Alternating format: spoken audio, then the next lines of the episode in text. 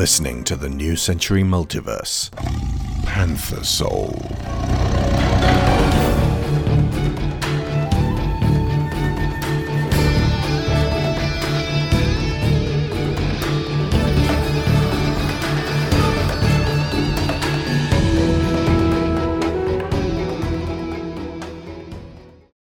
Chapter 32 Running with Purpose. Stardancer. It is today. Firebrand, no, Kolo, leaps out of the great saber tooth, his fists shining brighter than the sun. He lands, slamming it down with an earth shattering impact, sending lions tumbling. His cub now controls our god machine. She rolls as he instructed, swiftly, three times. We are dizzied and flung about, but the crunching half roars and squelches we hear tell us the lions who clung on like parasitic bugs are being shed from our tough skin. Kolo dives to one side, scrambling down the cliff path to the bridge we crossed earlier. He stoops and retrieves the keystone, stowing it in his leather shoulder bag. The ground shifts and shakes, and the pathway is swallowed back up into the waterfall as the temple nestles down into earth and river. As the landscape seals itself back to serenity, Kolo takes an almighty leap and returns to our side as the lions emerge from the brush, firing at him as he dodges and rolls. Beatrix and I sit side by side, watching and healing. My injury throbs dully as I shift my position to see. As the soldiers close in, Kolo looks back at us, straight towards Leah. And they begin to dance. It is one of the most beautiful moments I have ever witnessed. They bound forward as one and stampede through the ranks. Kolo is no longer confined to the ground and hops and bounces with immense strides, keeping pace with the Smilotron. He arcs through the air, pummeling the lions that cling to us, sending them crashing aside as he weaves around this thundering titan.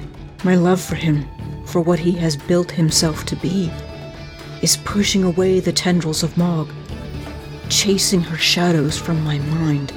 It gives me hope that I can rebuild myself as well, and that realization hits me deeply.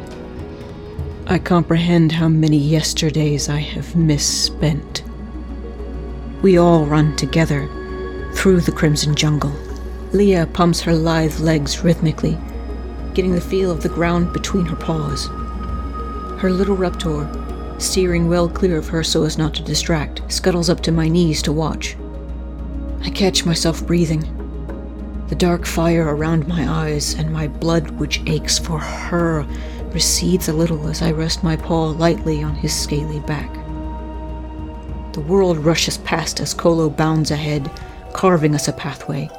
The last of the routed lions are now far behind us.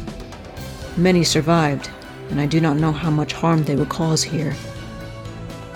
We bound across the leopard territory we passed through yesterday and see the astonished faces of families beholding this unparalleled sight. What must they think now gallops within their lands? Kolo springs up and scales our sides.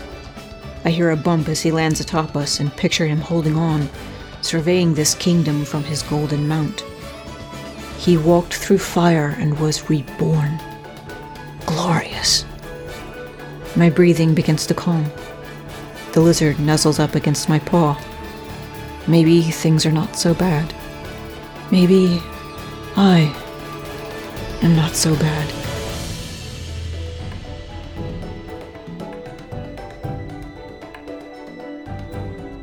Kolo Nash. It is yesterday. I am a Ketan again. I have been running for home, racking my brains for details about where I lived before. I never got to explore its environs, so I don't have enough familiar landmarks to search for this far afield. But I know the Great Serpent River flows alongside the trading path, and eventually it is not sights but scents which bring me back. The air I had been breathing whilst trapped in the court of Morg was very different, and now I inhale breaths that feel familiar. I am suddenly deeply anxious about presenting myself. Will they take me back? Will he? I pass panthers on the road and feel wary of them. They do not attack but regard me curiously. I ponder how many other things Morg was wrong about, or simply lied to us about. Now I feel even more guilty for the cats I left behind Whiteflower, Cade, but Stardancer in particular haunts me. Their face when they should have screamed to alert the others. The battle within was hurting them so much. I bank left off the path and begin springing through the treetops, getting up high until I can make out the borders of my village. I spot cubs I used to know, now substantially older. How many todays were stolen from me? But life goes on the way it had before. I see no statues erected in my memory. Panthers go about their day, trade and barter with one another for fish and cloth and leather. The wind is to my front, so I can smell them, but I am masked from their keen noses up here. And then I see him. My father, the High Chief, walking with another panther. She is heavy with a cub in her belly. She wears my mother's half circle garnet necklace, and he kisses her. This should be acceptable for me. But in my mind, this is affection he so rarely visited upon my mother, and she is long, long gone from here. There is nothing left for me. I break away and rush towards the road. I find the first pair of traders I can and ask where they are headed. My words are slurred and sloppy. The Panther dialect is something my mouth grew to almost forget. But they understand I wish to go far and tell me they are heading north. I am permitted to go with them and may eat if I carry some of their heavy bags of stock. I am young and strong and tell them this is a very fair deal. Morg did lie. The panthers are pleasant and I enjoy their company. That is until we are passing close to the city of Leonidas and encounter a party of lions. The traders break away from me and run into the jungle while I struggle to untangle myself from the bags. I am too slow, and the heavy butt of a wooden weapon slams into the side of my head. I am caught and sold Within a day, I am in a fighting arena with a jaguar, a cheetah, a scarred, vicious panther, and an ocelot named Noah. So begins the third of my lives.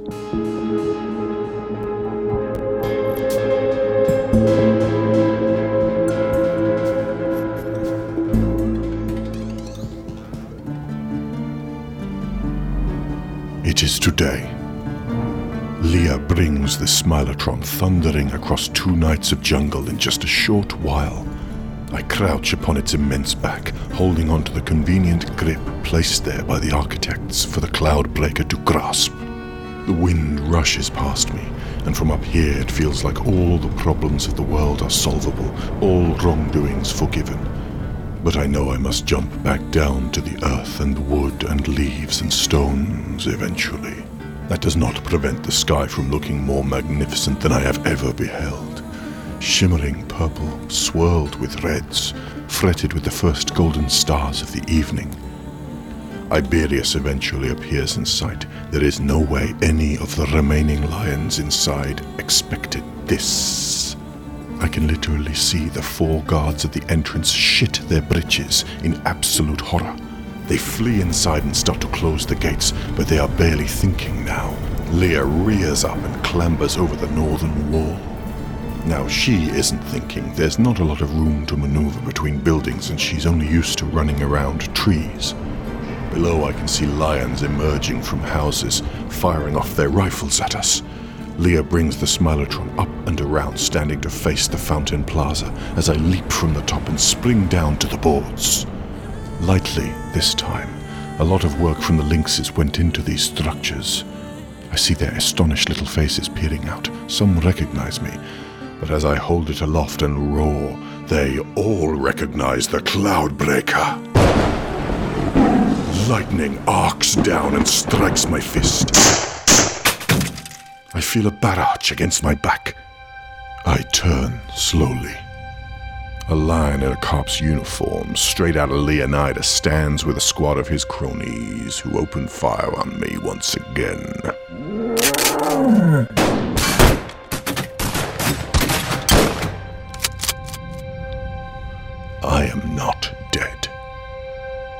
Hurt, that's for sure.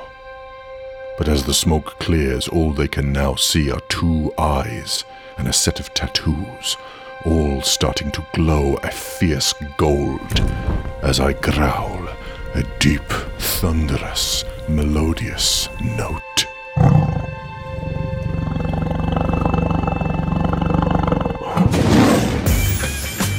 I spring forward and smash one up against a building, spinning and turning, whirling and battering until there isn't a single black coat left standing in the streets.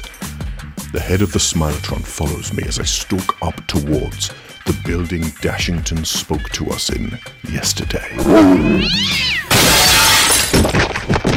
I fling him out into the street. He rolls and scrambles to his hind paws, backing up.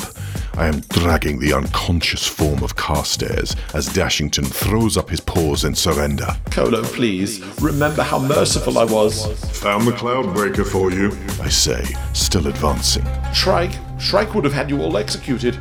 I told you in the clearest terms how much I actively sought to avoid bloody conflict and needless loss of life. I want you to keep on living. Oh, I will. Around me, I see black coats standing over lynxes, rifles pressed to the backs of their heads. I roar in Albese. If you throw down your guns, this will not happen to you. I drop Carstairs, draw back the cloud breaker, and deliver an uppercut which impacts with such bone shattering ferocity that Dashington lifts clear into the air. Sailing over the eastern wall of the city, screaming all the way. There is a brief pause. And every rifle is thrown down. The lynxes cheer and yowl. Leah joins in, and the Smilotron bellows sweet musical liberation into the settling dusk.